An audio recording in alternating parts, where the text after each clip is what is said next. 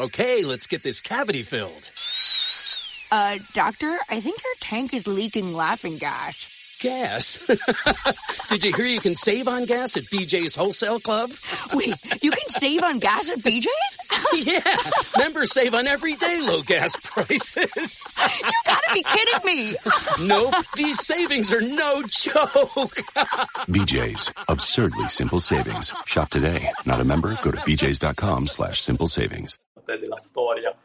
L'Ucraina non esiste, l'Ucraina è parte di noi, l'Ucraina quanto c'è di vero e eh, quanto questa narrativa è importante a livello nazionale per mantenere coesa appunto la Russia. Io credo che sia molto importante in questo senso. Quello che sappiamo attualmente di, di ciò che succede in Russia e di ciò che succede in Ucraina ci deve far capire che quelli sono paesi in cui la storia, ma diciamo piuttosto il passato, perché fatemi fare questa parentesi, è molto importante distinguere fra la storia e la memoria, che sono due modi diversi di collegarsi al passato. La storia dovrebbe voler dire un'analisi critica del passato, un'analisi che non accetti miti, leggende, ma che metta tutto in discussione e che prenda in considerazione diversi punti di vista. Invece la memoria, per definizione, non è critica eh, e non è condivisa, è una cosa soggettiva. La memoria è la memoria di ciascuno, è la memoria di una persona, di una famiglia, di un paese. Eh, quindi diciamo il passato. Ucraina e Russia, ma questo vale anche per altri paesi dell'Europa orientale eh, e dei Balcani, sono paesi dove il passato conta molto di più nella coscienza collettiva, nella mentalità collettiva e nell'azione dei politici di quanto non conti in Occidente. Nel nostro Occidente la sensazione è che il passato conti molto poco, che ce ne sia pochissima consapevolezza, che ci sia pochissima, non è che sia necessariamente un male, eh, sia chiaro, può essere un bene o può essere un male a seconda delle modalità, però mi sembra un fatto chiedo a voi se siete d'accordo o no con questa mia impressione, che da noi in Occidente e in particolare poi da noi in Italia, il passato non è una cosa che contribuisce a creare le politiche, diciamo, non si, delle, non si prendono delle decisioni pensando al passato. Al massimo in Italia ci sono pezzetti del passato importanti su cui si polemizza l'unità d'Italia, Savoia e Borboni, eh, oppure appunto fascismo, resistenza, antifascismo, partigiani. Su queste cose si polemizza, ma non perché ci sia un vero amore per il passato, né voglia di imparare. Si polemizza su certi momenti del passato perché sono magnifiche occasioni per attaccare i propri avversari del presente. Ecco, la sensazione che ho io, senza essere un conoscitore profondo di quei paesi, eh, sia chiaro, ma la sensazione che ho io è che invece in paesi come la Russia o l'Ucraina il passato abbia una forza molto maggiore e determini gli atteggiamenti collettivi e determini le scelte dei politici. Eh, una cosa che ho notato è che, eh, come differenza a livello proprio politico dell'utilizzo della storia, è che in Italia comunque eh, abbiamo, tra virgolette, una memoria molto corta, cioè nel senso quando eh, si fa un qualcosa, ehm, 5 anni è già tantissimo, eh, e sono epoche fa 5 anni per la politica italiana.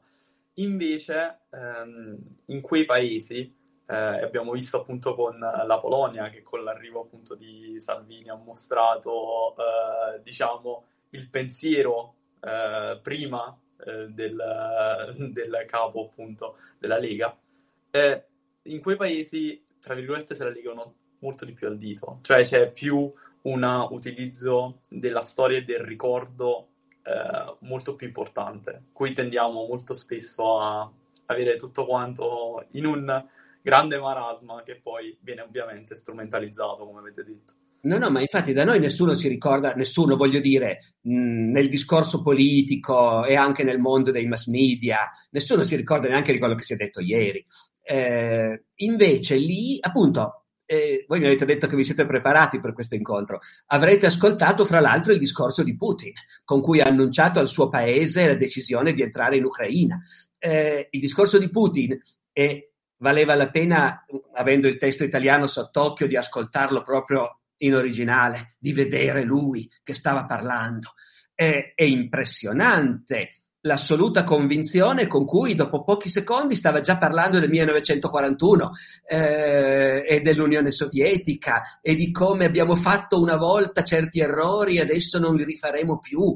Eh, ha menzionato l'invasione nazista e la seconda guerra mondiale molte volte. E, è inimmaginabile che da noi una grande scelta politica venga fatta facendo riferimento appunto a cose di 80 anni fa, di 100 anni fa. Ora noi naturalmente possiamo chiederci se Putin credeva a queste cose o se invece quello era un discorso scritto per coprire altre motivazioni, ma in ogni caso quello è il modo in cui lui ha venduto al suo popolo questa decisione. E quindi è chiaro che lui, che quel suo paese lo conosce evidentemente, lui non aveva nessun problema a giustificare una decisione gravissima parlando alla sua gente di quando si è dissolta l'Unione Sovietica 30 anni fa e di quando l'Unione Sovietica è stata invasa dai nazisti eh, 80 anni fa. No? Ecco. Quindi questo passato è ben presente e naturalmente è ben presente come memoria selettiva. Dall'altra parte gli ucraini anche, vivono anche loro in un mondo in cui il passato è ben vivo, ben presente però ognuno si sceglie per la propria memoria ciò che più gli fa comodo naturalmente. E allora, eh, nella memoria dei russi, la più grande tragedia del Novecento evidentemente è la seconda guerra mondiale, l'invasione nazista. E il fatto che al momento dell'invasione nazista i nazisti hanno trovato collaboratori e simpatizzanti in Ucraina per i russi è una cosa significativa, mentre, come dire, l'oppressione che l'Ucraina aveva subito eh, per opera di Mosca, ecco, è una cosa che in Russia non è particolarmente ricordata. Da parte ucraina è l'esatto contrario. Da parte ucraina c'è una consapevolezza acuta tan- dei tanti periodi in cui sotto gli zar, come sotto l'Unione Sovietica, il nazionalismo ucraino è stato represso, le aspirazioni all'indipendenza degli ucraini sono state represse. Per gli ucraini la tragedia più grande del XX secolo non è l'invasione nazista, è la grande carestia dei primi anni 30, quando milioni di persone sono morte di fame per colpa di Mosca. E, e non è che sia falso, anche questo è tutto vero. Naturalmente, d'altra parte, però, nella memoria pubblica dell'Ucraina di oggi il fatto che i grandi leader indipendentisti ucraini sterminavano ebrei con grande piacere, eh, questo magari invece non lo si ricorda. E nelle piazze ci sono i monumenti a quei grandi leader ucraini che appunto erano anche degli sterminatori di ebrei, perché se ne ricorda solo un pezzo. E quindi la tragedia in realtà di quel mondo è che mentre il nostro dramma è la totale indifferenza al passato, per loro invece il presente è dominato dalle ombre del passato, però non purtroppo nel discorso politico di un passato analizzato criticamente e in modo libero, ma di un passato trasformato in memoria che schiaccia qualunque dissenso, una memoria intorno a cui si deve compattare la nazione, compattare il popolo. Ecco, in questo senso hanno proprio una cultura politica eh, generalizzando, eh, perché poi anche in quei paesi abbiamo visto benissimo che i giovani delle grandi città hanno un'altra cultura, un altro stile di vita, so, hanno molto più in comune con noi, però in quei paesi c'è ancora invece una cultura politica di quel tipo lì che a noi può sembrare arcaica, sorpassata, che in ogni caso, non diamo giudizi, è diversa dalla nostra. Mm, diciamo che una narrativa molto forte che Mosca ha portato avanti è quella della liberazione dal nazismo appunto in Ucraina. Lasciando stare che Zelensky è appunto ebreo, lasciando stare che il nonno ha combattuto contro i nazisti, però vabbè, comunque il punto focale con cui si è giustificata anche mh, mm, al proprio popolo questa guerra è come una guerra di liberazione contro i nazisti ucraini e quant'altro. E tra l'altro, mh, mm, almeno ovviamente metto le mani avanti, quelle che arrivano a noi come informazioni hanno comunque subito diversi filtri. Quindi io non so realmente cosa c'era nella testa di Putin o in quella di Zelensky o quant'altro, è impossibile. E, eh, ok, perfetto Ciro. E, e, comunque il punto è che mh, mm, si è cercato di venderla in questo modo e soprattutto ieri, il 9 maggio, che appunto era la vittoria dell'Unione Sovietica contro uh, l'armata nazista e quant'altro, si doveva fare una parata in, um, in onore appunto di questa vittoria, eh, appunto della vittoria della Russia contro l'Ucraina, cosa che ovviamente non è avvenuta. Non eh. è avvenuta della vittoria della Russia contro la Germania nazista. Eh. Eh, ah, sì, la Russia è di tutto il mondo libero, eh, delle Nazioni Unite, che si chiamavano già così, contro la Germania nazista. Esatto. E, eh, la... e adesso invece doveva essere in un certo senso un anniversario per mh, mm, mostrare appunto la forza russa contro l'Ucraina, cosa che non è accaduto. Ora, ehm, una cosa che comunque noi ci siamo chiesti è quanto lei ha fatto giustamente uh, una divisione molto importante tra memoria e storia. Ok, la memoria ovviamente è influenzata dai nostri bias, dal nostro comunque dal nostro passato, da come siamo stati cresciuti, mentre la storia dovrebbe essere un qualcosa di un pochettino più oggettivo sui fatti che sono accaduti. Ora, eh, secondo lei quanto è importante avere una memoria collettiva a livello nazionale? Cioè insegnare una memoria collettiva, appunto come ha detto lei, quanto è stato importante per, per, per evitare che in Russia ci siano state persone che la pensassero in modo diverso, oltre a quelle che sono state zittite. Però diciamo la, la massa importante... Mm, vabbè, facciamo una cosa eh, facciamo salutare prima la DS e poi magari continuiamo. Okay. Allora, buongiorno, buongiorno eh, dottor Barbero, benvenuto anche se in maniera virtuale nella nostra scuola. Nella nostra scuola. Uh, la ringraziamo innanzitutto della sua grande disponibilità perché immagino uh, i suoi tanti impegni, però ai ragazzi faceva piacere avere questo confronto e soprattutto in questo momento dove insomma, stiamo vivendo questa situazione così complessa e soprattutto drammatica. E non ci saremmo mai aspettati di avere nel cuore dell'Europa una guerra, quindi, quindi speriamo non ci coinvolga. Io non so che cosa pensare del discorso di ieri di, di Putin. Eh, ci si aspettava una dichiarazione un po' più forte, è stato un po' più cauto non so perché non c'è stata quella vittoria lampo eh, da lui sperata, non so qual è la, la, la, vera motivazione, però restiamo sempre un po', come dire, eh, in attesa di eventuali ulteriori decisioni. Non penso che eh, finirà a breve questa, questo conflitto, che poi di un conflitto si tratta, insomma, certamente non di difesa da parte della Russia, ma anzi di offesa da parte dell'Ucraina, insomma, che si è vista da un momento all'altro un invasore insomma, in casa e quindi si è dovuta giustamente difendere. Bene, io cercherò di, di, di ascoltare compatibilmente con i miei impegni e la ringrazio nuovamente. L'aspettiamo magari qualche volta a scuola in presenza, quando lei potrà, nel nuovo anno scolastico, ci farebbe piacere. Appena avverrà nelle nostre zone in Campania, noi eh, saremo lieti di eh, ospitarla, di averla nella nostra scuola in presenza per un ulteriore dibattito. Bene, grazie, prego, prego, potete continuare. Grazie, grazie mille dell'accoglienza. Ok, tornando a noi, um, per quanto riguarda uh, quanto è importante, mi scusi anche, mi sono un attimo distratto, quanto è importante uh, una narrativa nazionale per mantenere la coesione ed evitare che ci sia anche eh, dissenso interno, ok? Eh, perché sì, eh, la Russia comunque zittisce, eh, tra virgolette, una parte di dissenso, però comunque la massa importante non potrebbe essere tutta contro, altrimenti non si reggerebbe in piedi lo Stato.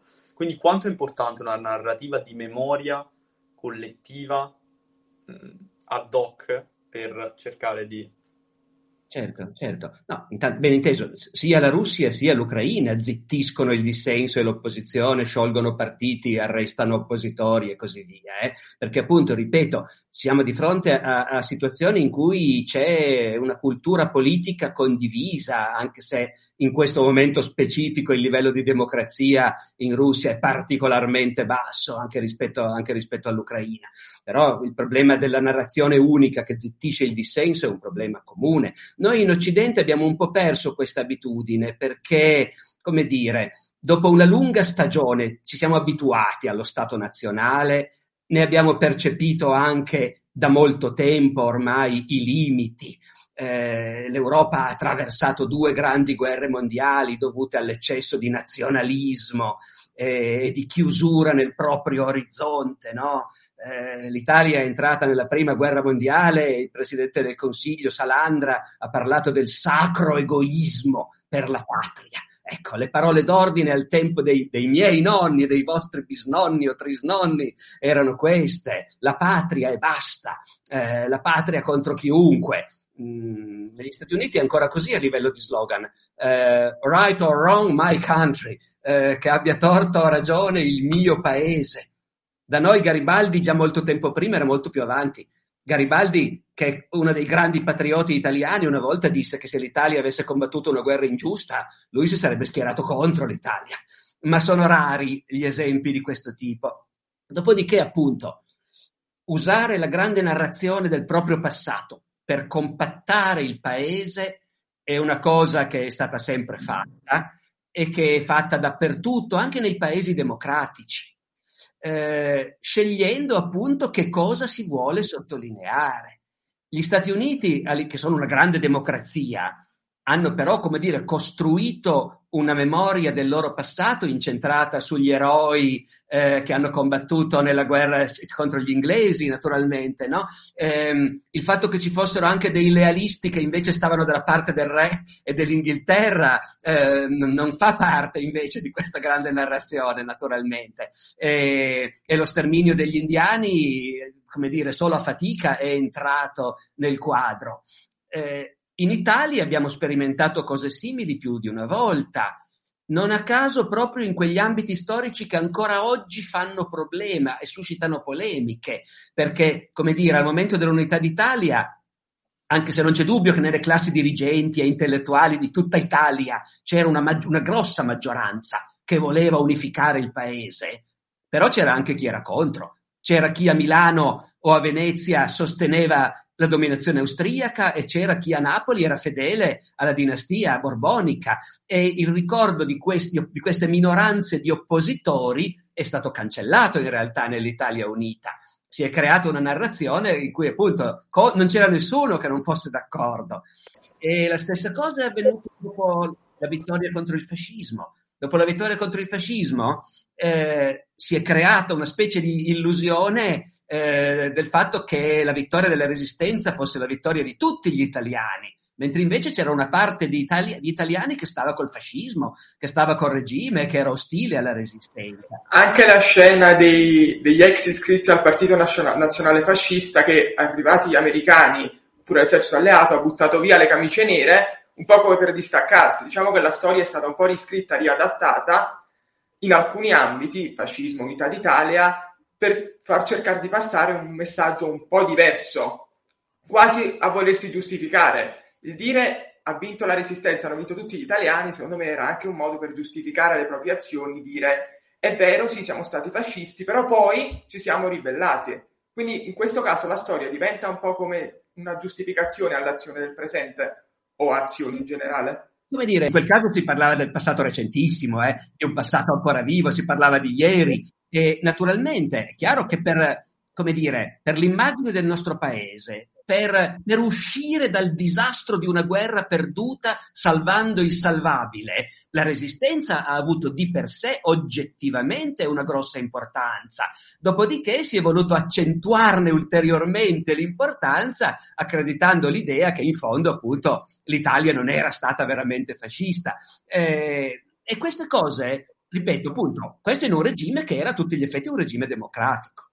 È chiaro che in un regime invece che democratico è poco, eh, come quello russo per esempio di adesso, eh, è ovvio che richiamarsi, che presentare una certa versione del passato significa anche che chi, è, che chi invece il passato lo ricorda diversamente eh, viene zittito, certamente. Eh, però deve essere chiaro che appunto queste cose non si possono fare in modo totalmente artificiale, bisogna che ci sia un fondamento di memoria condivisa nella, nella popolazione perché, perché, queste operazioni funzionino.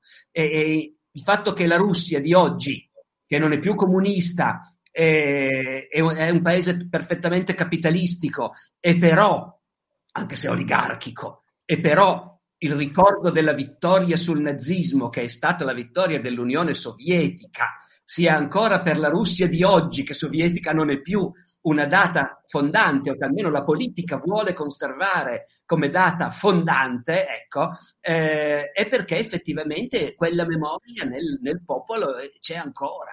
Eh, anche se ormai i veterani col petto coperto di medaglie hanno 90 anni e ne restano pochissimi, eh, però quella memoria c'è eh, diffusa e Putin può permettere che Putin, che quando parla al suo popolo, come nel discorso in cui ha annunciato l'invasione dell'Ucraina, dice cari, cari cittadini, eh, nei discorsi ai veterani, perché a me è capitato di sentire anche quelli, dice Draghi Tavarish, cari compagni, rivolgendosi ai veterani. Quindi qui c'è un sovrappo- una stratificazione di linguaggi legata a un passato che non è morto, che non muore, che mantiene una sua, una sua attualità. Ecco.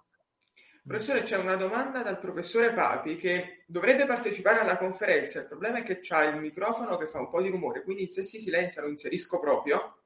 Comunque il professore chiede se è possibile tracciare un confine tra il patriottismo, il nazionalismo e quello che odiernamente è il sovranismo dal punto di vista storico.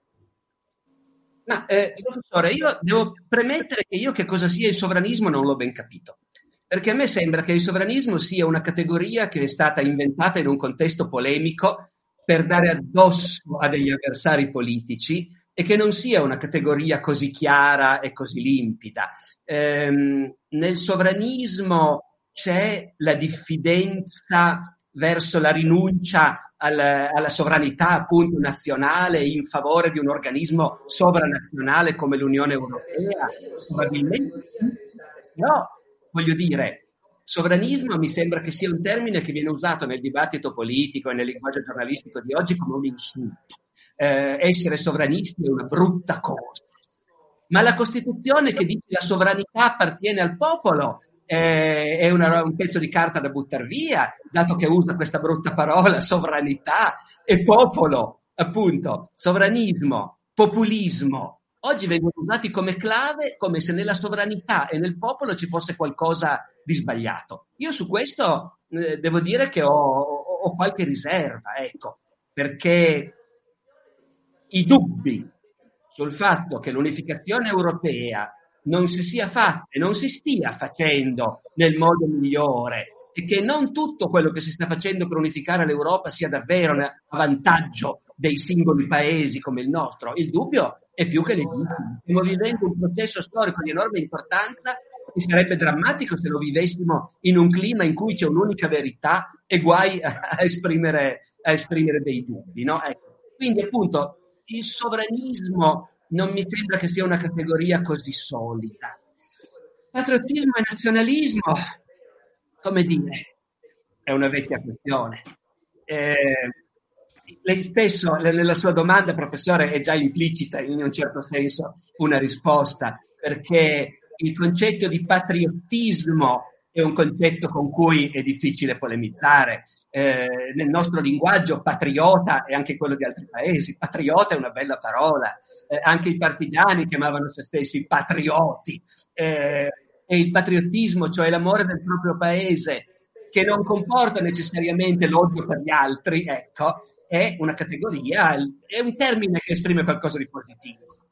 Nazionalismo dipende, perché ovviamente durante il ventennio fascista e anche prima, anche al tempo dello scoppio della prima guerra mondiale, dichiararsi nazionalisti non c'era proprio niente di sbagliato, perché appunto tra patria e nazione, tra patriottismo e nazionalismo, tra il voler bene al proprio paese, patriottismo, desiderare che il proprio paese non sia oppresso da stranieri, patriottismo.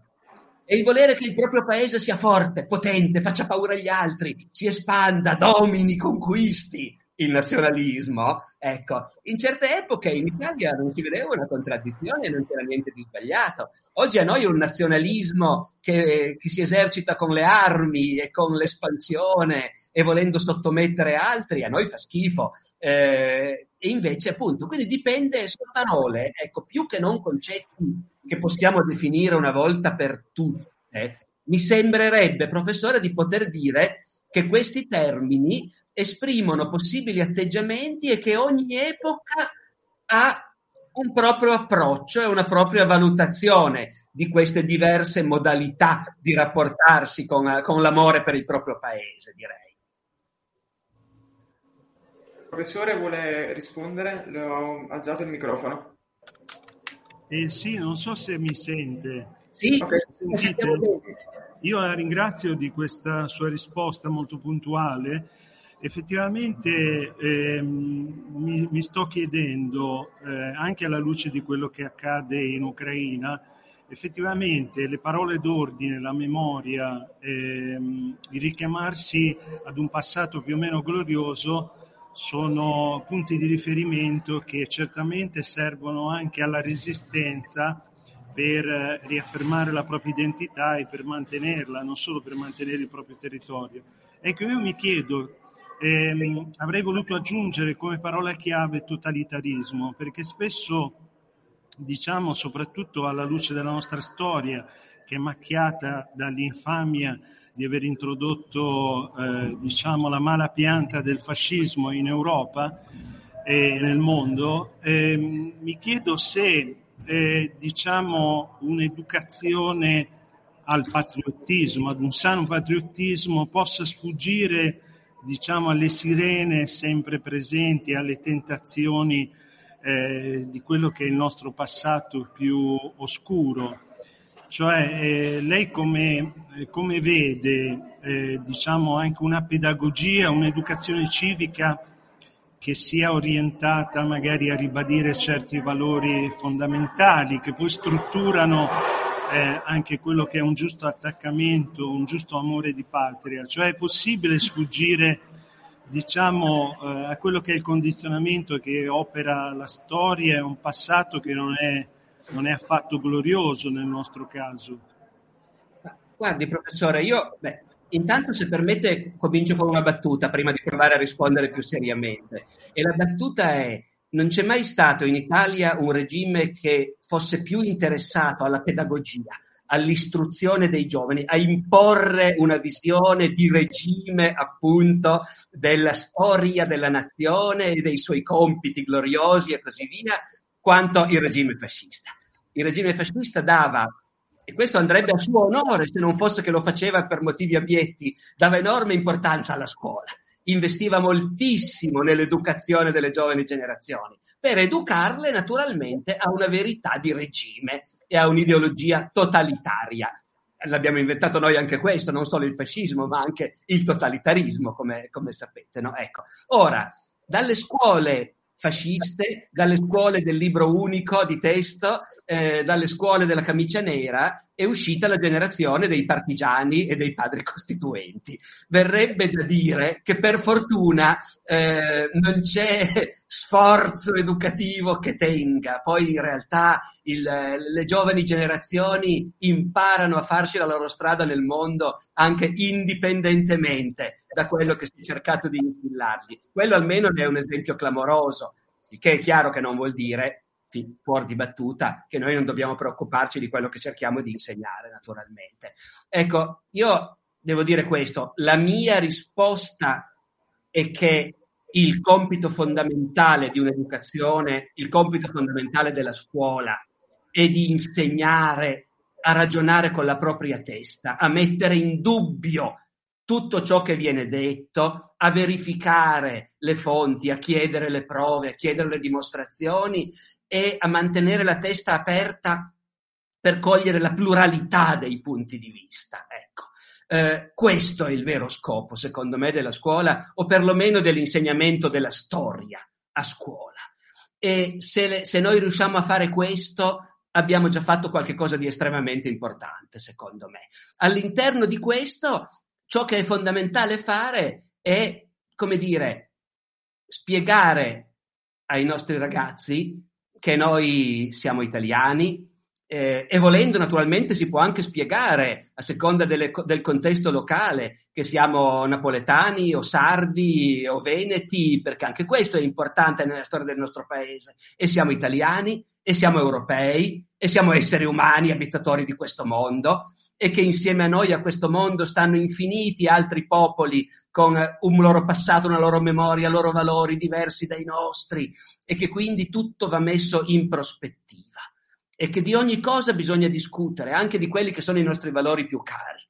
Secondo me è questa la cosa fondamentale che dobbiamo fare. E dopodiché, appunto, in questo contesto, chi, se questa educazione funziona, io credo che automaticamente porti con sé il fatto che si potrà imparare a voler bene al proprio quartiere, alla propria città, alla propria regione, al proprio paese, senza per questo aver bisogno di nemici. Ecco mentre invece il vero dramma del nazionalismo è che confonde l'amore per il proprio paese con l'odio per qualcun altro. No? È, è, basato sulla ricerca di nemici, di qualcuno che ci ha fatto dei torti, di qualcuno da cui dobbiamo difenderci. Ecco, questo è secondo me invece il, il nemico da cui dobbiamo guardarci. Ecco. Professore, la ringrazio. Eh, volevo solo fare un'ultima osservazione. E, ehm, se noi guardiamo al processo della comunità europea, eh, potremmo dire che si è orientato verso un progetto che è di carattere filosofico e eh, ha messo al centro quelli che potremmo dire i diritti naturali, i diritti fondamentali dell'uomo, eh, su cui si sono orientati grandi pensatori della storia e finalmente possiamo dire che questi valori si sono affermati, sono stati compresi ed apprezzati. Però diciamoci la verità, eh, nell'antica Grecia, eh, dove è nata la filosofia, nel contempo avevamo un, una grandissima storia di miti, di simboli, che certamente erano popolari, che certamente hanno caratterizzato fino ad oggi eh, la grande eredità della cultura greca. Oggi eh, diciamo, parlare di simboli ha sempre un appeal, ha sempre una grande attrattiva anche per i giovani però sembra che questi grandi valori anche europei, eh, del, delle grandi tavole dei principi fondamentali del, della comunità europea eh, non abbiano lo stesso appeal perché non hanno quel, eh, diciamo, quello sfondo simbolico che sempre appassiona anche i giovani oggi. Eh, allora mi chiedo, eh, ritornare a parlare di simboli, ritornare a parlare di grandi personaggi, eh, può avere un senso o, eh, o, o, per converso potrebbe essere deleterio perché poi i simboli portano sempre con sé eh, concetti antitetici, grandi opposizioni, inimicizie. E, ehm, quindi cioè, questo versante simbolico, eh, secondo lei si può recuperare proprio per dare forza ai grandi valori che sono alla base delle costruzioni come la comunità europea o eh, l'ONU, eccetera. E io vedo, eh, cioè vedo che sembrano due binari paralleli nella nostra storia. Io direi che i, i simboli non, si, non, hanno senso quando non, hanno, quando non simboleggiano qualcosa di concreto e che esista davvero. A me pare che uno dei problemi dell'Unione Europea di oggi sia proprio il fatto che al di là dei simboli si è visibilmente allontanata dagli ideali originari. Lei li ha definiti molto bene quegli ideali. Si trattava di creare un continente fondato sulla condivisione di certi valori irrinunciabili. Ma negli ultimi decenni l'Unione Europea si è sviluppata eh, in chiave essenzialmente di un progetto economico, di un progetto economico liberista che ha tirato dentro eh, chi ci stava, sospendendo un po' la valutazione invece della, della condivisione di valori. Oggi fanno parte dell'Unione Europea paesi i cui regimi non rispecchiano completamente quei valori eh, di diritti umani a cui lei faceva riferimento. E, e quindi la sensazione che l'Unione Europea proceda in una direzione inconfessata magari, ma che però visibilmente si tradisce gli ideali originari, eh, è, è, difficile che non, eh, è difficile che non venga percepito questo. E non credo che si potrebbero inventare, si potrebbe inventare una dimensione simbolica che ricostruisca un'adesione e un entusiasmo eh, sul nulla.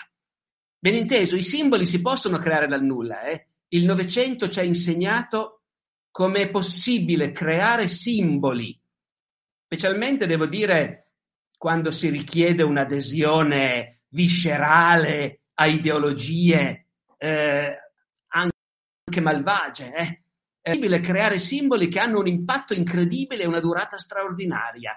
Eh, cent'anni fa nessuno vedeva una svastica e ci vedeva qualcosa di interessante. Poi è stato inventato un certo uso della svastica e da allora inevitabilmente la svastica per noi evoca certe cose. E il fascio littorio poco sotto, ma insomma siamo lì. Ma quei simboli inventati dal nulla ricoprivano quella che all'epoca era una realtà imponente i movimenti di massa ai nostri occhi terribili e malvagi, all'epoca adorati da molti e, mo- e, in cui molti riconoscevano il futuro, è un futuro radioso, ecco, all'epoca c'erano questi movimenti di massa e sono stati creati dei simboli dal nulla che di colpo hanno acquistato un significato immenso e vanno tuttora. Ecco, quindi è indispensabile questa dialettica. E io credo anche che si possa dire che quando c'è una grande forza di coinvolgimento, allora i simboli nascono. È stato, nell'era delle ideologie è stato così, dall'Ottocento in poi, la bandiera rossa eh, o la camicia nera. Eh. Allora, mh, mm, la questione quindi secondo me è di non partire dai simboli, ecco, di partire da quello che esiste davvero, dalle prospettive per un futuro. E se ci sono prospettive per un futuro che siano in grado di coinvolgere e di entusiasmare, eh, allora i simboli verranno anche loro. Il dramma del nostro, della nostra epoca in Occidente è che mi sembra che, appunto, se il passato è dimenticato, anche del futuro ci si preoccupi pochissimo in realtà. E, e, e questo fa, di fronte a questo temo che non ci siano simboli che possano recuperare il coinvolgimento e la sensazione di appartenere a una comunità che forse è una delle cose che mancano di più, ecco, nei nostri paesi occidentali di oggi. Ah! 2500 feet! Time to pull our chutes! 25? Did you hear you could save up to 25% off grocery store prices at BJ's Wholesale Club? Did you say save up to 25% at BJ's? Yeah, save up to 25% at BJ's! Whoa! That's like saving up to one-fourth of... Ugh. That's gonna leave a mark. BJ's. Absurdly simple savings. Shop today. Not a member? Go to bjs.com slash simple savings. Va benissimo, professore. Eh, giusto una cosa, ringrazio anche la professoressa Raimondi che si è appena collegata e ci sono due domande in chat, più di due domande in chat che le sottoporrei. Le inserisco anche a schermo così magari possono leggere tutte. Allora, è una questione delicata che tanto per cambiare va, eh, come dire, bisogna parlarne facendo attenzione alla complessità. Eh, cosa che, come sapete tutti, non è esattamente di moda al giorno d'oggi nel nostro dibattito pubblico, ecco, l'attenzione alla complessità delle questioni. Il punto è questo, e credo che possiamo entrarci collegandoci a quello che dicevamo prima sulla selettività della memoria. La selettività della memoria vuol dire che in un paese dove c'è una narrazione pubblica, ufficiale del passato, d'accordo? E questa narrazione pubblica ufficiale del passato passa attraverso i libri scolastici, ma anche attraverso i monumenti che si costruiscono nelle piazze, attraverso i personaggi a cui si dedicano le vie, d'accordo? Ecco. Allora, in questo contesto, la cultura collettiva dell'Ucraina è basata sul fatto che gli ucraini sono un popolo che è stato in passato oppresso e negato dai russi e che con grande fatica ha recuperato la propria identità e la propria indipendenza. E tutto questo è vero, ma è un pezzo della verità. Il fatto che in certi momenti della loro lotta per l'indipendenza gli ucraini siano stati non solo antirussi ma antisemiti e abbiano sterminato gli ebrei, non fa parte di questa narrazione, perché oggi chi mai si potrebbe vantare di questo? Il fatto che all'arrivo dei nazisti in Ucraina ci sia stato un movimento di collaborazione con loro, che siano esistiti reparti di SS ucraini che parlavano ucraino e che fino all'ultimo hanno collaborato con i nazisti, non fa parte di questa narrazione, perché ovviamente oggi nessuno si potrebbe vantare di questo. E questo fa poi anche sì che se in Ucraina invece c'è qualcuno che di quel passato nazista, eh, a quel passato nazista è ancora attaccato e se ne vanta, e beh, nella narrazione ufficiale si può essere autorizzati a dire, vabbè, ma è un fenomeno marginale, irrilevante, d'accordo? Noi, dal nostro punto di vista, potremmo pensare che l'esistenza di gruppi neonazisti riconosciuti dalle autorità, integrati nell'esercito addirittura, difficilmente possa essere una cosa del tutto irrilevante. Noi non lo accetteremmo nel nostro paese. All'estremo opposto, nella narrazione russa, questo fatto, che è vero, c'è un filone neonazista minoritario in Ucraina, ci sono reparti ucraini che si ispirano alla tradizione nazista, ci sono eroi nazionali ucraini che hanno collaborato con i nazisti, però questo fatto Ucra- su cui gli ucraini si sentono di dire vabbè ma non è importante, è una cosa marginale, chi se ne ricorda, non ha alcuna importanza, e invece all'estremo opposto i russi, la, la propaganda russa, la narrazione ufficiale russa, ostenta di considerare questa cosa come l'unica cosa importante. È chiaro che, come sempre accade, chi fa lo storico, ma anche il cittadino che vuole capire con la sua testa cosa sta succedendo, deve essere consapevole che siamo di fronte a una realtà e a due modi contrapposti di raccontarla in modo propagandistico. Il modo ucraino di dire questo passato nazista non è vero o comunque è irrilevante è il modo russo di dire questo passato nazista è la caratteristica di fondo dell'Ucraina.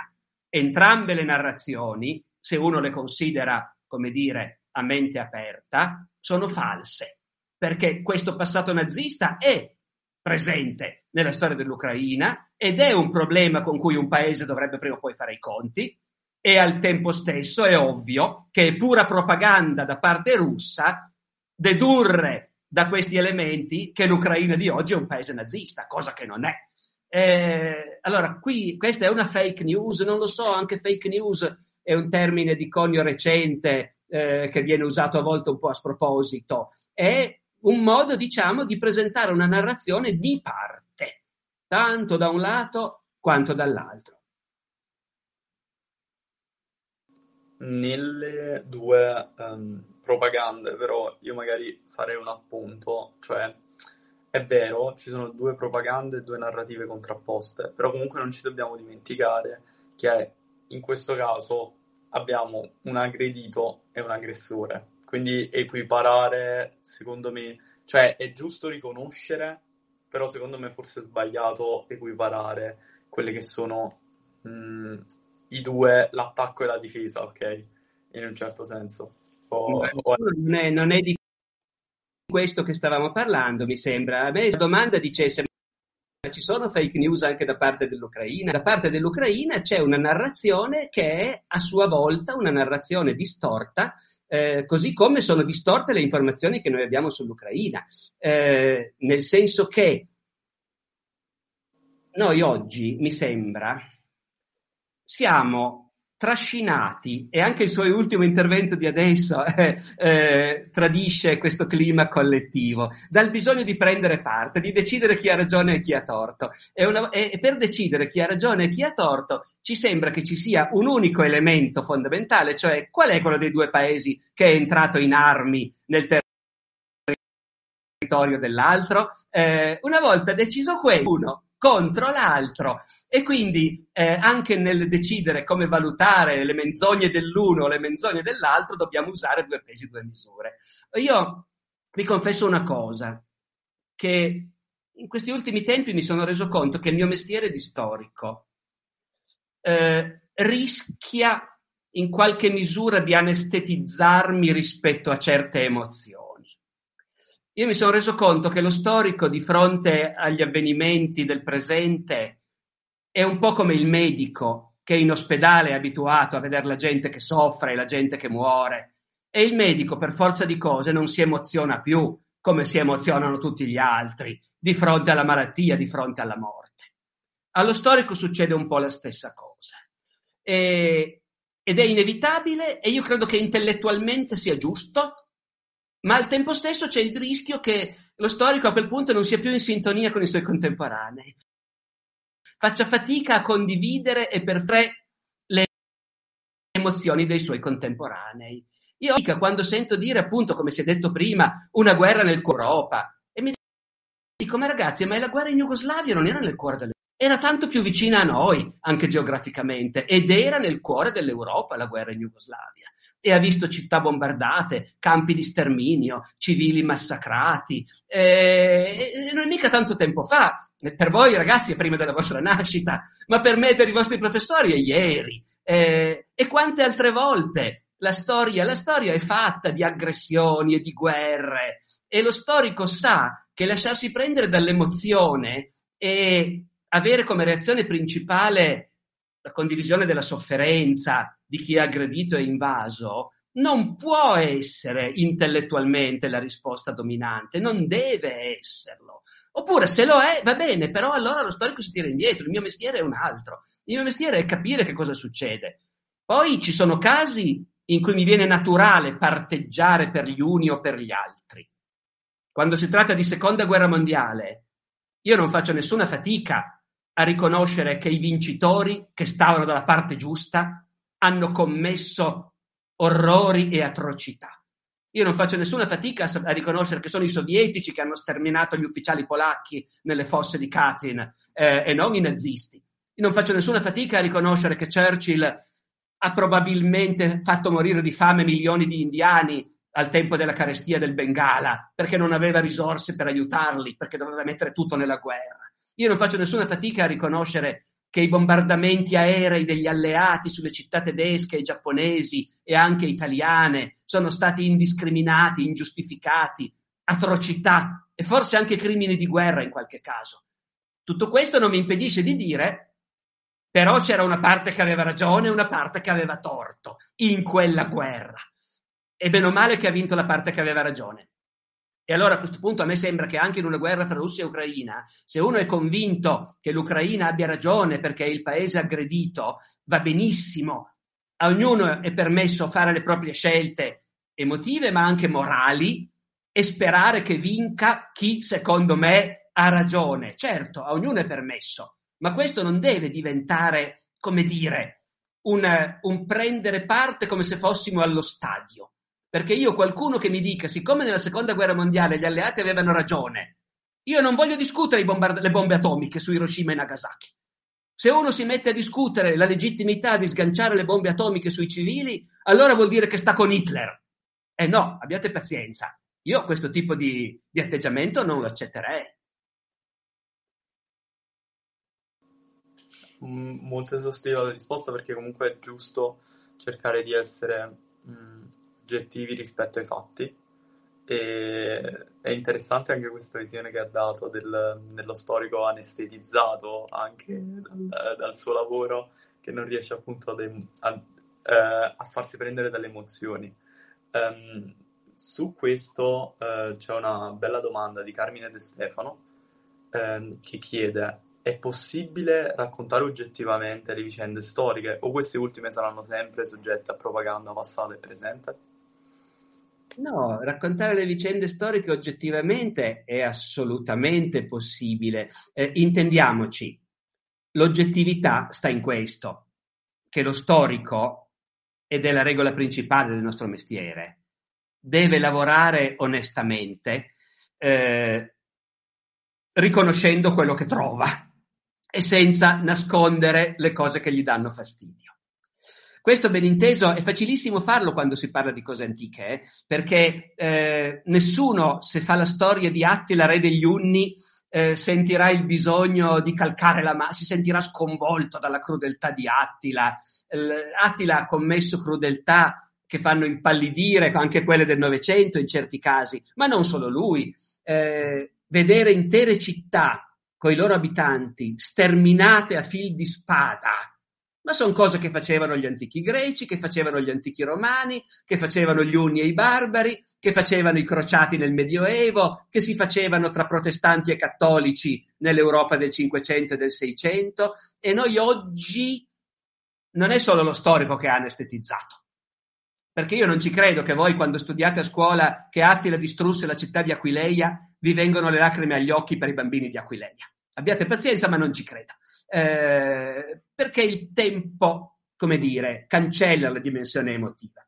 E allo stesso modo anche il prendere parte, quando si fa la storia dei Guelfi e dei Ghibellini, io non ci credo che qualcuno senta la stessa passione che avevano loro all'epoca. Eppure loro all'epoca pensavano, i Guelfi e i Ghibellini, ciascuno dei due pensava noi abbiamo ragione e gli altri sono dei bastardi schifosi, se potessi ucciderli tutti. Ci sono predicatori dell'epoca che lamentano questo odio feroce. Giordano da Pisa dice: Io conosco gente che sta in un partito e che, di- e che se gli dicessero puoi uccidere tutti, puoi farli cadere morti tutti, quelli dell'altro partito. E Giordano da Pisa, contemporaneo di Datesi, io conosco gente che lo farebbe, tutti li vorrebbero vedere morti. Oggi, per noi, francamente, la storia dei Guelfi e dei Ghibellini, eh, tranne forse a Siena, ecco, però per il resto da noi nessuno è coinvolto emotivamente in questo. Il problema è maggiore quando si fa la storia di vicende in cui siamo ancora coinvolti emotivamente come appunto per noi italiani possono essere il risorgimento e l'unità d'Italia, oppure a maggior ragione appunto il fascismo e la resistenza. Lì è chiaro che lo storico non è far finta di non pargiare. Perché questo allora vale anche, che ne so, per lo storico dei campi di sterminio, per lo storico dello sterminio degli ebrei.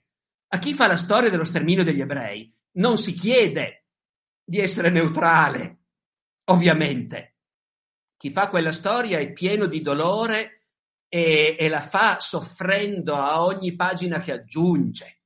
Però questo non gli deve impedire di essere oggettivo, di non esagerare le cose, di dire le cose che trova e di analizzare anche le motivazioni dei malvagi, naturalmente, i quali non sapevano di essere malvagi, anzi, credevano di fare un'ottima cosa, in parte. Poi a un certo punto anche loro oscillavano, eh? Però appunto sta in questo il fatto. Lo storico deve ammettere da che parte sta, se sta da una parte o dall'altra, dopodiché se decide che il suo lavoro serve ad aiutare la sua parte e quindi che non vuole fare storia oggettiva, ma vuole fare politica, allora scriverà dei libri o farà degli interventi in cui si accentua una dimensione e se ne attenua un'altra.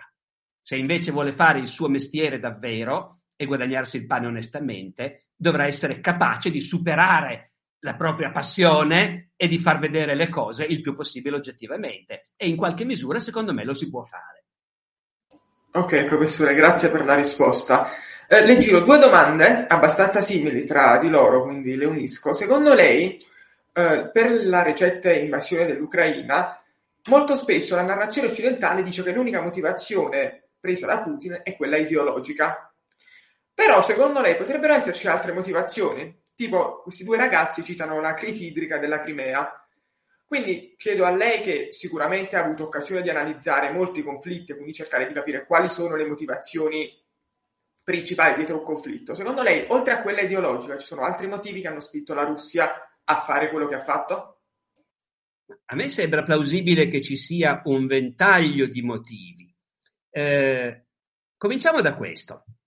Immaginate due paesi confinanti, il paese A e il paese B, d'accordo? Questi due paesi confinano e non si vogliono bene, per niente, e hanno un lungo passato di contrasti. Nel paese A, vicino al confine, ci sono alcune province i cui abitanti parlano la lingua del paese B, hanno la stessa nazionalità del paese B, però si trovano nel paese A, dove si trovano male, sostengono di essere oppressi, di essere discriminati. Non possono parlare la loro lingua, non hanno scuole nella loro lingua o così, o magari anche senza questo, magari anche senza questo, però si ritengono discriminati e molti di loro, i loro intellettuali, i loro professori, i loro giovani, vorrebbero essere nel paese A, dove ci sono tutti i nostri compatrioti. Il paese A e il paese B sono in costante tensione e finalmente a un certo punto il paese B dichiara guerra al paese A o, o comunque lo invade allo scopo dichiarato di liberare i propri compatrioti che vivono oppressi nelle province di confine del paese B. D'accordo? Mi sono confuso tra A e B, ma voi avete capito cosa sto dicendo. Ovviamente che cos'è che sto raccontando? Sto raccontando il 24 maggio del 1915, quando l'Italia ha invaso un paese confinante, l'impero austriaco, per liberare i connazionali che vivevano oppressi a Trento e a Trieste. Notate che a Trento e a Trieste i connazionali avevano scuole, giornali, università nella loro lingua. E provate a pensare se invece di star raccontando l'ingresso in guerra dell'Italia nel 1915, cioè una pagina che è stata sempre raccontata come grande e gloriosa della nostra storia, naturalmente, eh? Se invece stessi raccontando la decisione della Russia di invadere l'Ucraina per liberare i connazionali oppressi eh, di Donetsk e Lugansk, eh, allora forse potrei aggiungere che i russi che vivono in Ucraina, a Donetsk e a Lugansk non avevano il diritto di usare la loro lingua, non avevano scuole nella loro lingua perché eh, il governo Zelensky ha abolito l'uso ufficiale del russo in quelle province pur abitate da russi. Allora, l'Italia è entrata in guerra nel 1915 per liberare Trento e Trieste? Anche. Poi gli storici sanno che ci sono anche altre modific- motivazioni, ideologiche e imperialistiche. Ma sarebbe ridicolo chi pretendesse che l'Italia non è entrata in guerra nella prima guerra mondiale anche per Trento e Trieste. Che Trento e Trieste erano puri pretesti, che non importavano niente a nessuno. Non è così.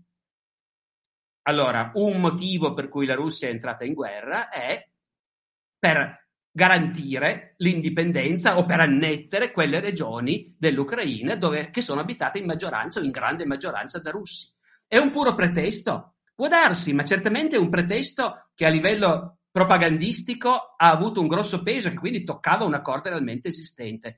Una delle linee della politica, uno dei problemi dell'Europa orientale post-sovietica è il fatto che in tutti quei paesi vivono minoranze russe e siccome i russi in precedenza erano stati la nazione imperiale che dominava, una volta che quei paesi sono diventati indipendenti, la minoranza russa si è trovata a destra una minoranza guardata con antipatia dal governo e più o meno discriminata. Non c'è niente di strano, così come erano discriminati gli italiani in Jugoslavia dopo il 1945 erano stati il paese dominatore e imperiale e quando si sono trovati a essere minoranza nella nuova Slovenia, nella nuova Croazia, jugoslave, le minoranze italiane sono state discriminate. Così come sono state discriminate le minoranze tedesche in Cecoslovacchia o in Polonia dopo la Prima Guerra Mondiale. È la normale vendetta dei popoli che a lungo sono stati dominati contro il popolo dominatore. Dopodiché la, quel popolo dominatore si sente responsabile di aiutare i connazionali che vivono all'estero. Sono meccanismi talmente ovvi, talmente ripetuti nella storia. Hitler ha smembrato la Cecoslovacchia per recuperare gli abitanti tedeschi dei Sudeti, cioè di quelle regioni della Cecoslovacchia che avevano abitanti tedeschi e che secondo la visione ufficiale tedesca erano oppressi. Sono meccanismi che si ripetono tante volte nella storia anche recente d'Europa. Quindi dovrebbe essere evidente coglierli anche in questo caso. Poi, poi c'è la motivazione della paranoia russa. A me sembra di aver intravisto, non faccio in tempo purtroppo a vedere, a leggere tutte le, le, domande che arrivano in chat, però ne leggo una che chiede se si può fare un confronto fra Putin e i totalitarismi russi del passato. Eh, allora, certo che si può. Nella cultura politica russa, l'ossessione di essere aggrediti è costante. È una cosa che risale verosimilmente già al tempo delle invasioni mongole del Medioevo. e poi delle guerre contro i polacchi, gli svedesi nel 600, nel 700, e poi dell'invasione napoleonica, e poi della guerra di Crimea, e poi naturalmente delle guerre mondiali, e in particolare della seconda guerra mondiale. Sia chiaro, la Russia è sempre stata una potenza imperiale che dove aveva spazio per espandersi lo ha fatto spietatamente nel Caucaso, nel Turkestan, cioè in Asia centrale. Ovunque la Russia si è comportata da potenza coloniale e imperialista esattamente come i grandi paesi europei e, e a loro modo come gli Stati Uniti. Ma nei rapporti con l'Europa occidentale, la Russia non ha mai avuto nel suo DNA la voglia di espandersi fino al Portogallo, come qualcuno ha detto un po' di tempo fa. Nel DNA della Russia c'è invece la paranoia di essere aggrediti da Occidente. Paranoia che in certi casi non era paranoia, ma era, come dire, del tutto realistica. E questa preoccupazione, nemico, l'Occidente ci odia, l'Occidente è nostro nemico, l'Occidente è pronto a invaderci, è una costante della cultura politica dei russi, lo è stata con gli zar, lo è stata con Stalin e lo è oggi con Putin. Io la chiamo volutamente paranoia per evitare ogni equivoco. La paranoia è una visione sbagliata, fantastica, assurda della realtà, d'accordo? Ammettiamo tranquillamente, se volete, che oggi Putin non avesse alcun motivo per temere una minaccia militare da Occidente. Lo ammettiamo. Dopodiché l'Occidente nel suo candore, nella sua benevolenza, senza alcuna intenzione di minacciare la Russia, però, dopo aver promesso a Gorbaciov che la Nato non si sarebbe mai allargata a est, ha progressivamente fatto entrare nella Nato tutti i paesi dell'Europa orientale fino a portare le basi della Nato ai confini della Russia. Io sono tranquillamente disposto ad ammettere, se volete, che è stato fatto in modo totalmente innocente, candido, senza affatto pensare che qualcuno potesse rimanerci male, senza affatto pensare che qualcuno potesse trovare spiacevole la cosa, senza affatto immaginare che i russi potessero essere spaventati. Eh, leggo adesso appunto qualcuno che nella chat scrive, insomma, i missili di Putin ai nostri confini. Sì, ragazzi, ma ci sono anche i missili nostri ai confini suoi. E allora, se tu hai a che fare con una grande potenza paranoica e sai che quella grande potenza ha paura più di ogni altra cosa del fatto che dall'Occidente una minaccia militare si avvicini ai suoi confini, devi sapere che quando tu ti avvicini ai suoi confini non basta il fatto che tu sappia che lo fai in modo del tutto candido, innocente, non hai la minima intenzione ostile, per carità, eh, ti vuoi soldi, fe- ecco, non basta, tu devi sapere che reazione provocherà nei tuoi interlocutori quello che tu fai, no, ecco. E io sono abbastanza convinto, in ogni caso, che Putin lo pensasse o no, il modo in cui lui ha venduto al suo popolo l'invasione dell'Ucraina è stato questo torna al suo discorso che appunto gli storici in futuro studieranno, comunque vada a finire, perché è un pezzo di storia quel discorso di un uomo che guida in modo autoritario una grande potenza che però si sente minacciata da nemici ostili e che racconta al suo popolo si sono avvicinati sempre di più. Ormai sono arrivati ai nostri confini, arrivano da tutte le parti e noi già una volta abbiamo vissuto questa cosa e pensava al 1941 e allora non ci siamo preparati, allora abbiamo sperato fino all'ultimo che non succedesse niente, ci è costato milioni di morti, non lasceremo che succeda un'altra volta. È paranoia? Probabile. Putin non ci crede ma vuole solo vendere questa cosa al suo popolo? Può anche darsi, ma a quel punto a me cambia poco perché nella testa di Putin, come dicevate voi giustamente, nessuno di noi ci potrà mai entrare ma se lui calcola che un certo discorso è quello giusto perché il suo popolo accetti quello che lui vuole fare, allora questo è un elemento oggettivo da, da considerare. E poi, e poi, c'è la tradizione appunto imperiale di un paese abituato a dominare sui piccoli popoli circostanti e che non ha ancora digerito lo shock di aver perso il controllo su questi paesi che per secoli invece ha assoggettato e dominato. Certo che c'è anche questa dimensione. E poi ce ne saranno altre ancora che noi oggi non conosciamo, ma che gli storici del futuro conosceranno, cioè la politica interna russa, i gruppi di potere, i rapporti di Putin con gli oligarchi, con i militari, con i servizi segreti. Ha fatto qualcosa da disperato contro il parere dei suoi sostenitori, Oppure c'erano dei gruppi di potere in Russia che, che vole- desideravano questa cosa? Si è mosso da solo, assomigliando sempre di più a un dittatore perso nel suo mondo? O invece ha fatto una mossa che aveva un senso nel quadro suoi, della sua forza all'interno della Russia? Questo ora come ora noi non possiamo saperlo. Lo sapranno gli storici del futuro che leggeranno le lettere private, i memorandum riservati, i documenti segreti degli archivi che fra 50 anni o fra 100 anni usciranno fuori. E loro potranno parlarci delle motivazioni personali di Putin e degli atteggiamenti del gruppo dirigente russo. Di quello oggi noi non possiamo parlare, possiamo fare soltanto ipotesi. Professore, proprio riguardo, scusa un attimo Giovanni, chiudo un attimo questo discorso. C'era un'altra domanda collegata alla paranoia russa Infatti, questo ragazzo chiede quale potrebbe essere l'influenza di una possibile entrata nella Nato di Finlandia e Svezia, che stanno proprio attaccati alla Russia fisicamente. La Russia, che di suo è paranoica, come diceva lei, come potrebbe reagire a trovarsi questo enorme confine in comune con le basi militari della Nato? Ma io, guarda, su questo sono talmente sconcertato che che esito a dire quello che penso, perché mi sembra che o è ovvio oppure sono io che sono matto. Eh, però comunque, eh,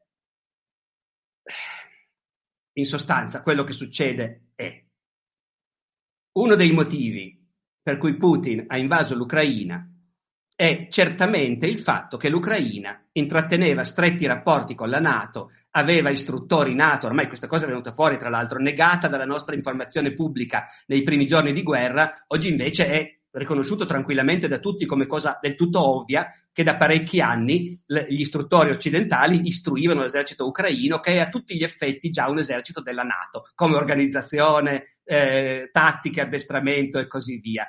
Putin ha invaso l'Ucraina perché l'Ucraina si era molto avvicinata alla Nato e c'era forte, la forte probabilità che prima o poi ci entrasse.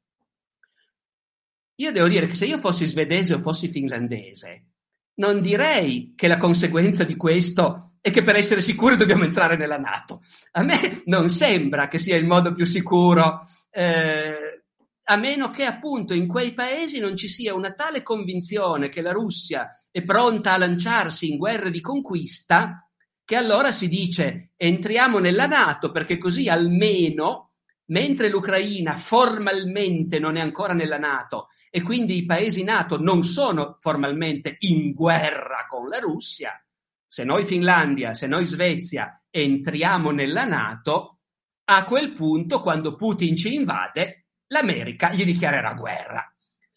Eh, mi sembra una, un passo da disperati, cioè un passo da, da, da, da, paesi che sono convinti che Putin domani invaderà loro dopo aver fatto un solo boccone dell'Ucraina. A me non sembra lo scenario più probabile e quindi faccio fatica a capire la logica di chi di fronte a una grande potenza paranoica che ha aggredito l'Ucraina perché voleva entrare nella Nato reagisce dicendo allora entro nella Nato anch'io così sono più al sicuro. Eh, però, ripeto, è possibile vedere anche la cosa dall'altro punto di vista.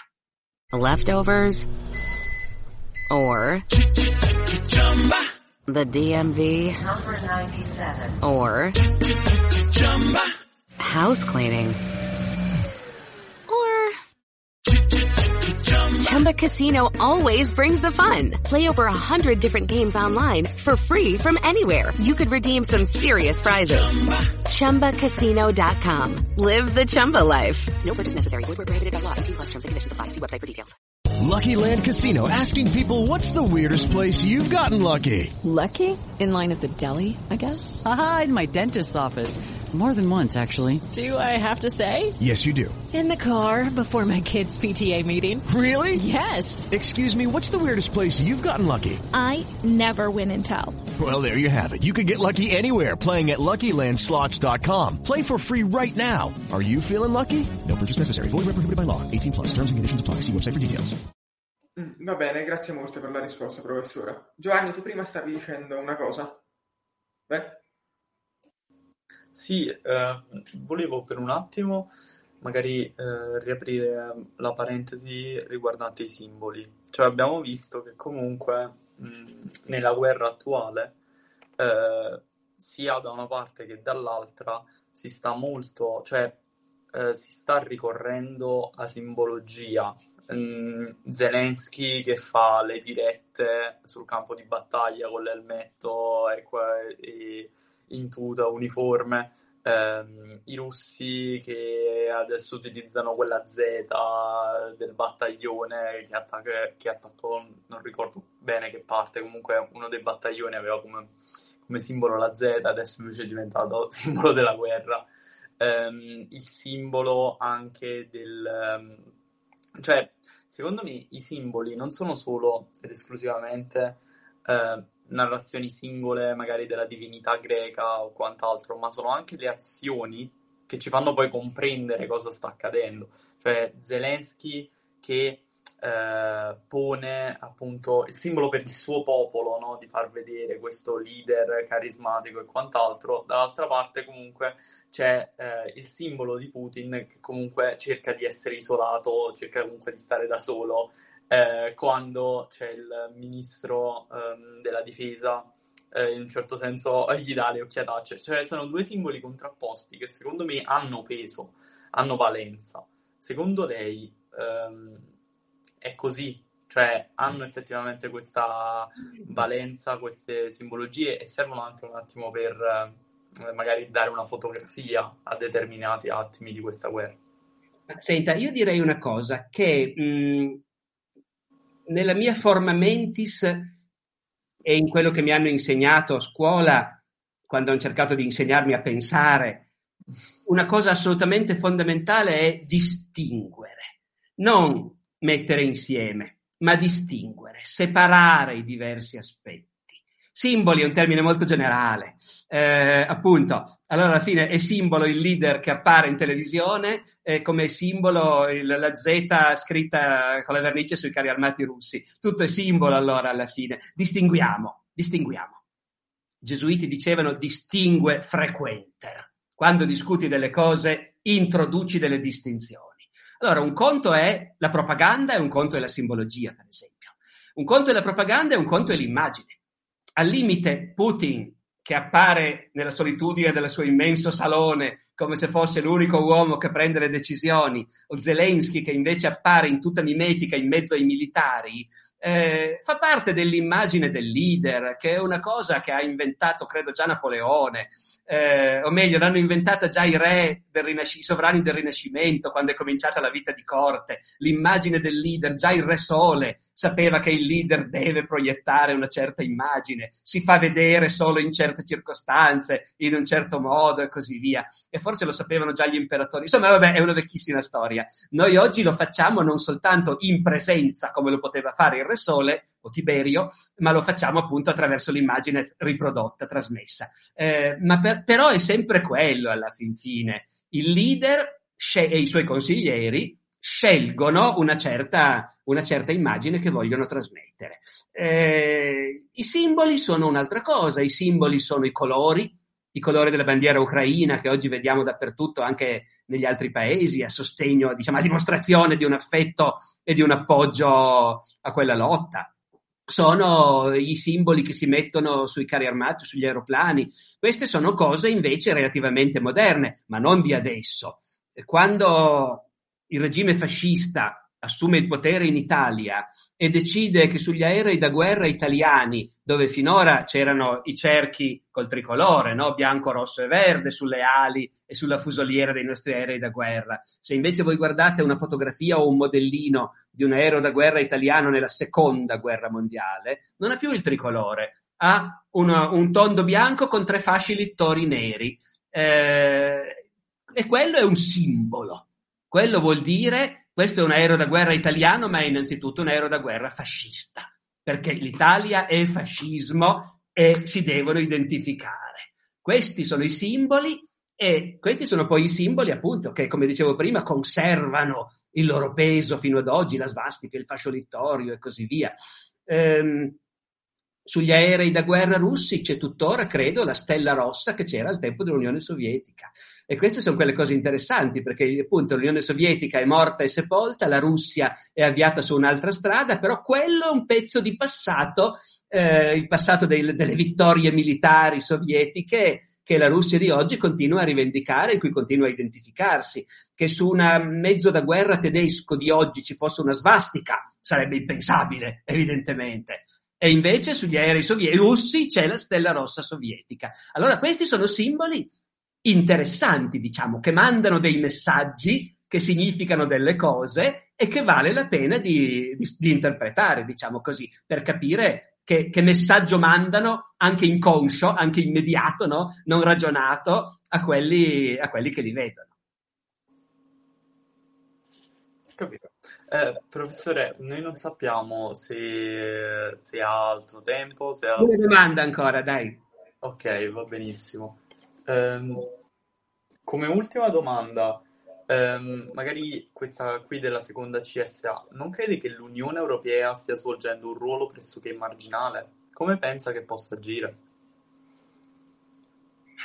Oh, ragazzi, premetto che fra l'altro io sono uno storico del Medioevo, eh? cioè io adesso sto chiacchierando con voi con grande piacere di quello che penso del mondo di oggi senza capirne granché, come tutti noi che ci siamo dentro e che viviamo nel nostro presente senza saper prevedere il futuro. Eh, fare lo storico dà qualche strumento in più, forse, per analizzare il funzionamento del potere e lo scatenarsi delle guerre, ecco, ma non è che... Alla fine spetterà agli storici del futuro eh, cercare bravo. di capire cosa è successo oggi noi possiamo solo ipotizzare. Esattamente così, sono i colleghi del futuro che lo sapranno. I colleghi del futuro sapranno se l'Unione Europea di oggi è destinata a uscire dalla sua crisi di credibilità, dalla sua crisi morale, direi quasi, dalla sua crisi di valori, come dicevamo prima col professore, eh, e è, ed è per il nostro futuro comunque, se appunto l'Unione Europea è destinata a durare per generazioni come una forza, una grande forza nel mondo, eh, come tutti speriamo, o se invece l'Unione Europea si dovesse dimostrare un esperimento fallito. Eh, oggi come oggi è molto difficile dirlo. Eh, certamente oggi c'è una crisi che mette allo scoperto certi problemi che gli specialisti additavano da tempo per esempio, ho, ho buone conoscenze fra i militari, i quali da sempre sottolineano che non aver portato avanti la scelta di un esercito europeo per motivi politici, per la mancanza di un equilibrio fra i vari paesi, per il fatto che un esercito europeo finirebbe per essere dominato probabilmente eh, dal paese che più spinge, che è la Francia, e che è impossibile nell'Europa di oggi pensare a un esercito europeo veramente paritario, in cui non ci si debba sentire subalterni a qualcun altro. Per tutti questi motivi un esercito europeo non esiste, però l'assenza di un esercito europeo è una cosa significativa, perché vuol dire che ogni paese continua a fare le sue scelte in quest'ambito e anzi, peggio ancora, vuol dire che nella politica militare di ogni paese l'appartenenza alla Nato è molto più importante che non l'appartenenza all'Unione Europea. Cioè, capite, ogni paese dell'Unione Europea risponde all'Unione Europea, ma dal punto di vista militare risponde agli Stati Uniti e dipende dalle decisioni degli Stati Uniti.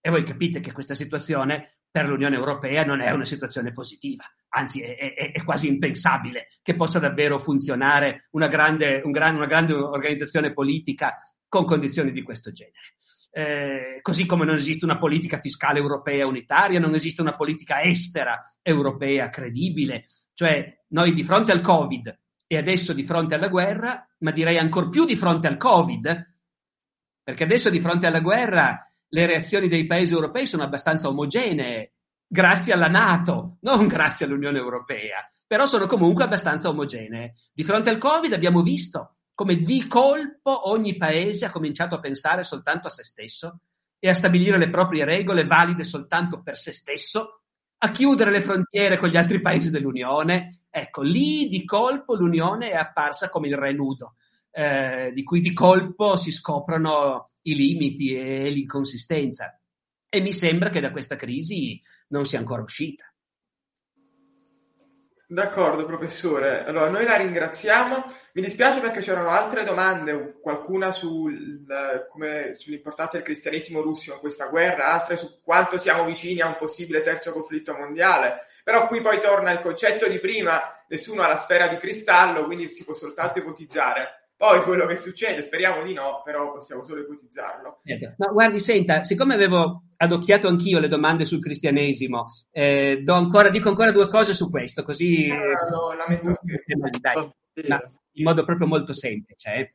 Allora, ehm, Sapete tutti che la Chiesa cristiana dei primi secoli era un'unica organizzazione internazionale eh, fatta di autonomie locali senza un potere centrale.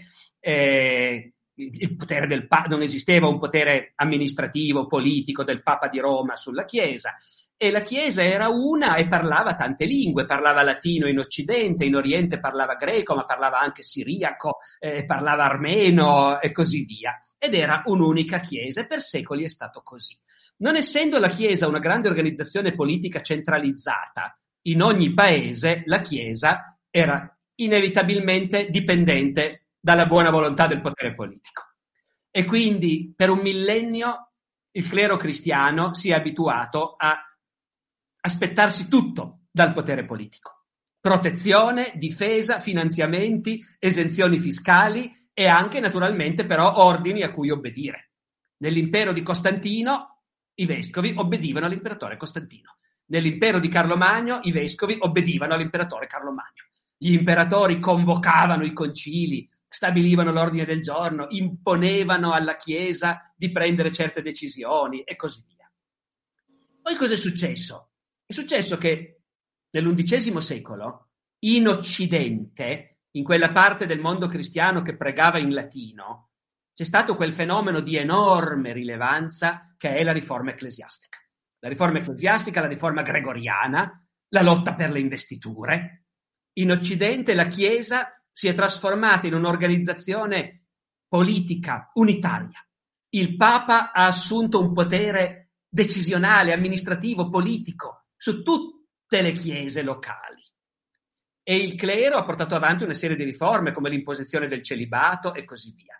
A partire da quel momento in Occidente la Chiesa ha rivendicato l'indipendenza dal potere politico e anzi in certi momenti si è messa in concorrenza diretta col potere politico.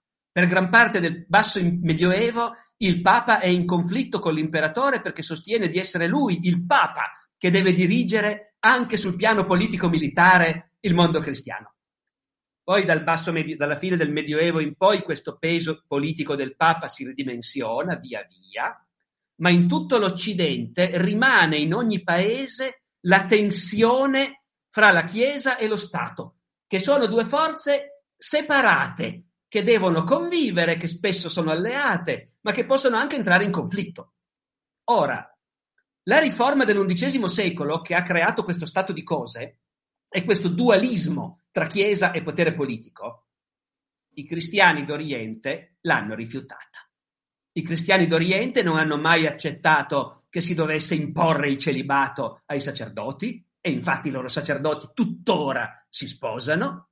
I cristiani d'Oriente soprattutto non hanno mai accettato di dover obbedire a quello di Roma. Il vero motivo per cui c'è stata in pieno undicesimo secolo la rottura tra la Chiesa cattolica latina e la Chiesa ortodossa greca e poi anche russa è, è proprio l'obbedienza al Papa. Per le, il clero orientale, che sia greco, serbo o russo, l'idea di dover obbedire al Papa è assolutamente inconcepibile, è in contrasto con tutta la tradizione cristiana più antica.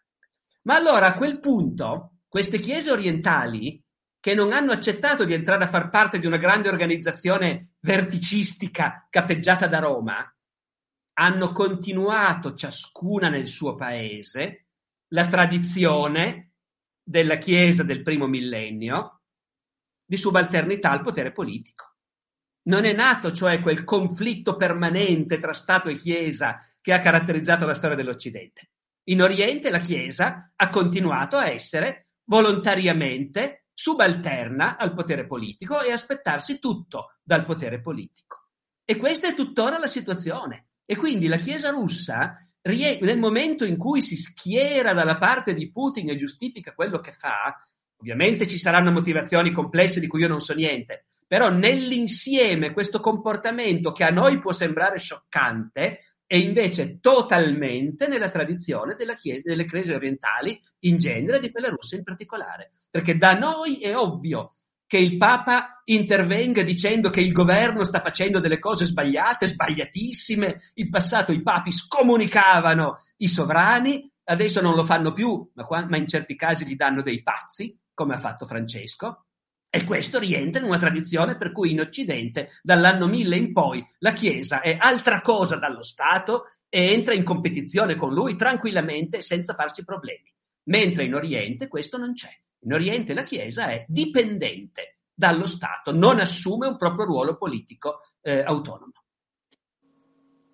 E a me, volevo solo dire questo perché so che è una cosa che torna fuori spesso, diciamo, e siccome questo background storico, diciamo, non tutti magari ce l'hanno eh, ben presente, eh, ci tengo quando mi capita di, eh, di, di farlo a, a, segnalare anche questo aspetto, insomma, ecco. Davvero Dopo, bellissimo. Dopo vi devo davvero salutare perché si è fatto un po' tardi. E... Noi ora chiudiamo la diretta. Lei ha anche risposto a un'altra domanda che era arrivata prima sul ruolo, che ruolo può avere il Papa in questo conflitto e analizzando un po' la storia del potere papale ha anche dato risposta a questa domanda.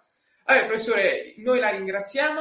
Se lei vuole concludere con, uh, con un saluto, qualcosa da dire agli studenti e poi concludiamo la diretta. No, beh, grazie. Io eh, non faccio altro che ringraziare appunto la vostra preside, i vostri professori e, e voi per aver organizzato questa cosa. Eh, per me è stato molto interessante tenete conto che tutto quello che vi ho detto sono, come dire, opinioni basate su una qualche conoscenza dei fatti, ma non sono una verità assoluta, perché io non sono uno specialista profondo di, che, di quelle regioni, quindi questo deve essere ben chiaro. E quindi arrivederci a tutti. Grazie professore, noi ringraziamo lei, salutiamo gli studenti, salutiamo un nostro amico Giuseppe che ha selezionato le domande. Leftovers. Or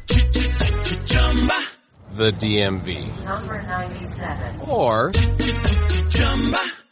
house cleaning. Or